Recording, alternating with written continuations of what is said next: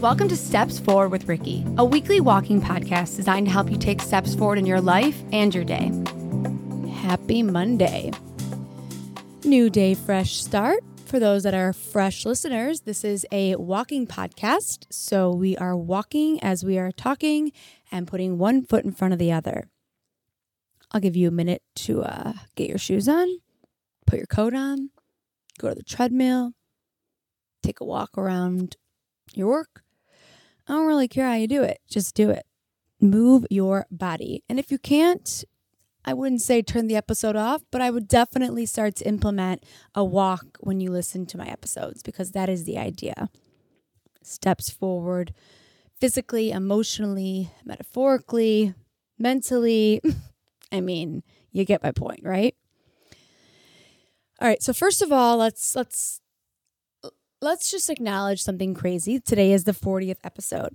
And 40 might not seem like a big deal, but it's a big freaking deal for so many reasons. Number one, 40 episodes is just, it's crazy to think that I've showed up here 40 times every single week, even when I don't want to.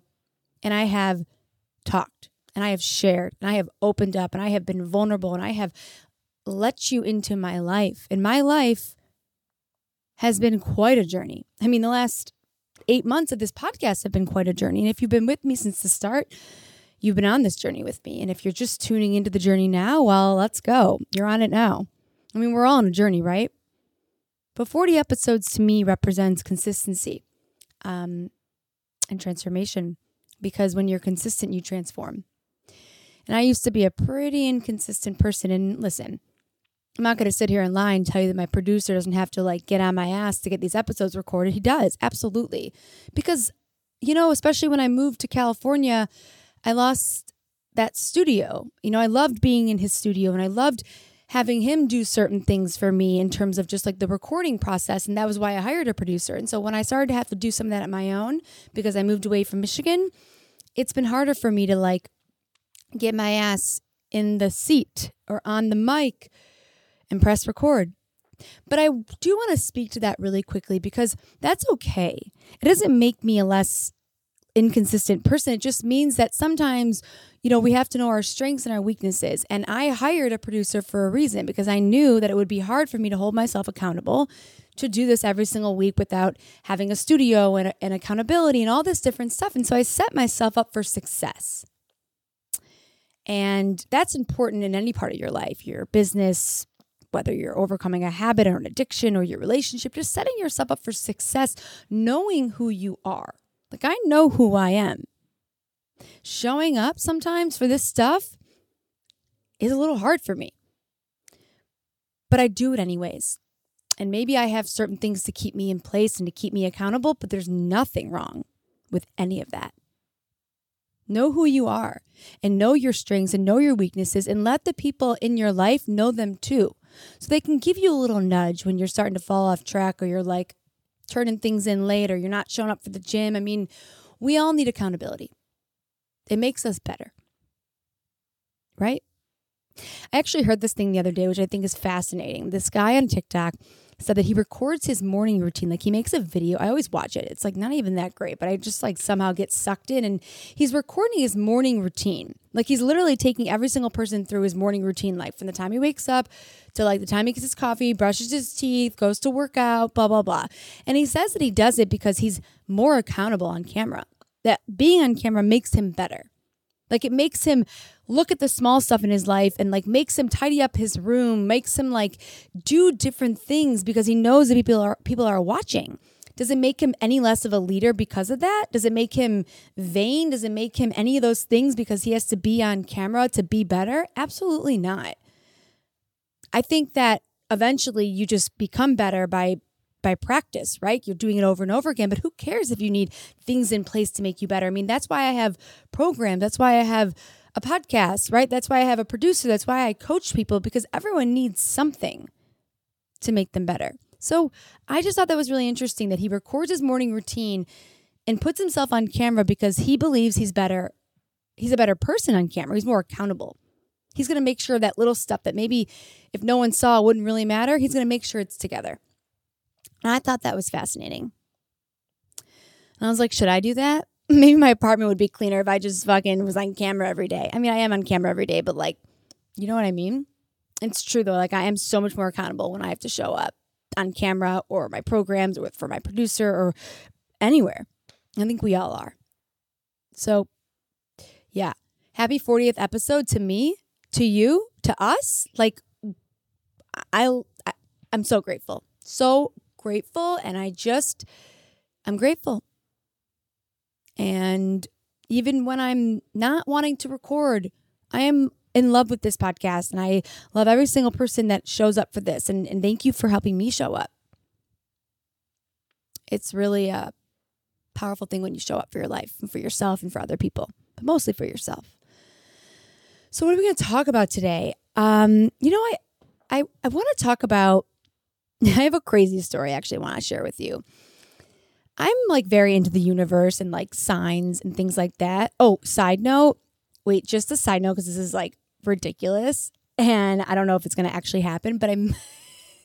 I don't know why I'm telling you this.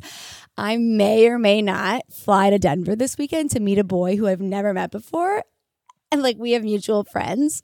And he actually lives in Michigan and I live in California if you if you're new here. Um, and I'm deciding later this afternoon. So you're going to listen to this podcast on Sunday, and by and then like the next episode, you'll have known if like I went, if I didn't go, and if I did go, how did it go? I mean, it's really crazy. I haven't actually like put myself out there very much romantically yet since my breakup like eight months ago. Not because I've been getting over my breakup, I've just been like very preoccupied with myself. And I don't know, I might go do this. Is that crazy? Like, I'm crazy. Anyways, that's a side note. Okay. It's so irrelevant to today's conversation, but I just wanted you to know that I'm going to keep you guys updated on that. And if you're thinking in your head right now, like, I've done that, or like, she's crazy, like, those are both valid thoughts. Okay. Anyways, so I have to tell you a story. It's a crazy story. I've never told anyone this. I've told some people this. Um, so, you know, my weed addiction and, and my relationship with marijuana um, and my my whole journey with it has been has felt like it's been forever. And I always, you know, 15 years of addiction on and off, basically on, and that's a really that's a long journey. And you know, I believe that we when we're in desperate or when we really want something, like we can ask the universe for it or like for a sign, right? Like I asked for a sign if I should go visit this guy, or I, I ask for signs all the time in my life. And I got to tell you this, this story. And this is, uh, I'm going to bring this all back to just like the idea of like actually wanting to stop something versus like being forced to. Um, you know, I uh I it was 2017 and my ex-boyfriend and I had just broken up. We lived together. And we only lived together for like 6 months. I moved back to Denver. I moved from Denver to back to Michigan to be with this person. Didn't obviously it didn't work out. And I was moving out and I was moving into this new apartment in Birmingham, Michigan, and I hated it and I was getting high all day. I was getting high all the time. He smoked a lot. You know, it was something that we did together and something that I did apart. And it was just something that was that I did all the time. It didn't feel like an addiction at that point, or maybe I didn't define it as that because he would do it a lot and like that was just like our life together. So I wasn't doing it as much on my own, but I was doing it. And after we broke up, I was still doing it. And about a week after we broke up, I was, I remember I was sitting in my new apartment and I remember like getting on my knees and looking up at like the universe or God, whatever the hell I was looking up with. And I was like looking up with, I was like, hey, listen, like I feel like I can't stop smoking. And I I need I need your help. I was literally desperate. I was heartbroken, but I was smoking and I was I was so unhappy in my life and I was like I need your help. Like give me a sign that this is ruining my life.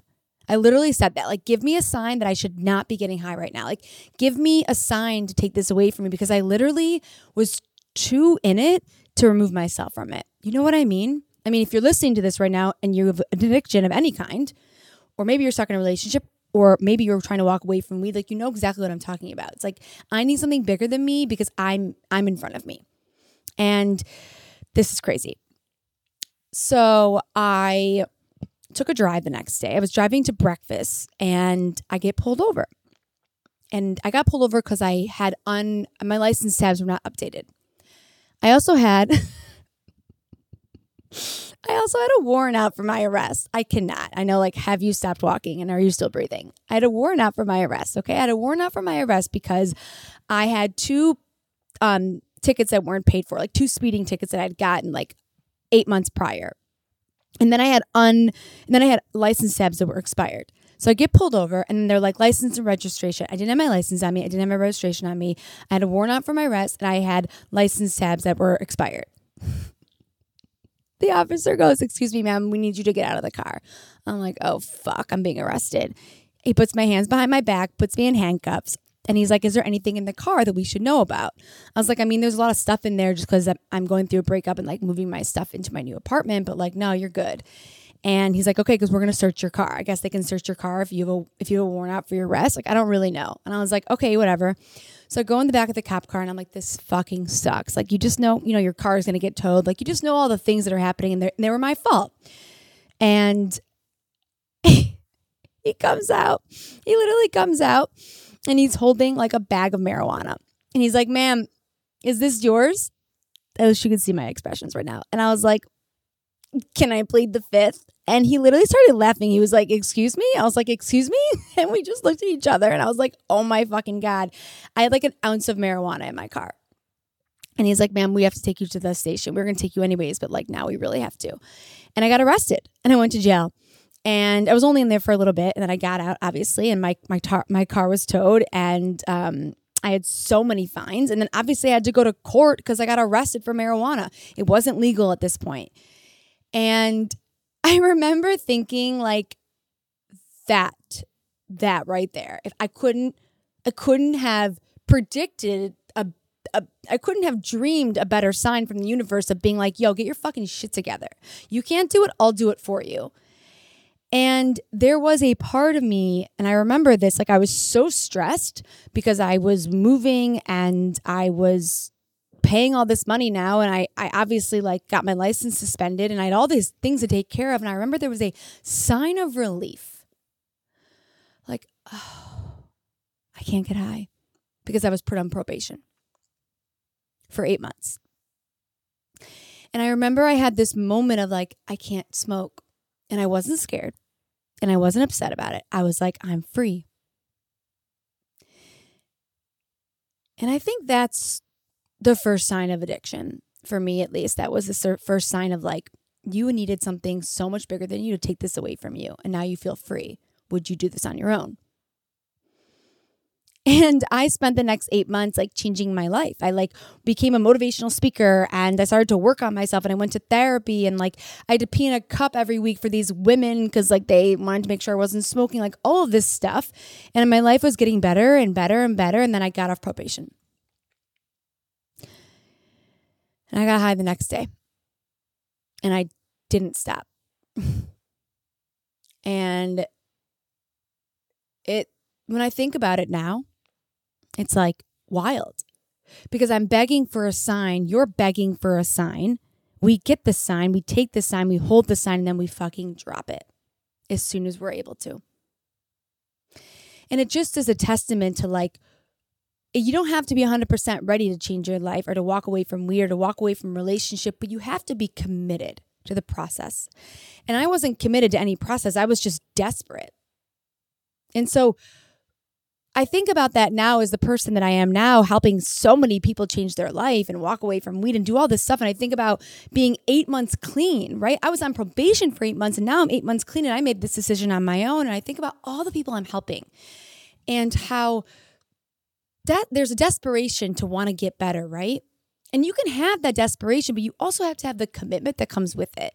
Because I wasn't committed to not getting high. I was just not getting high because I wasn't allowed.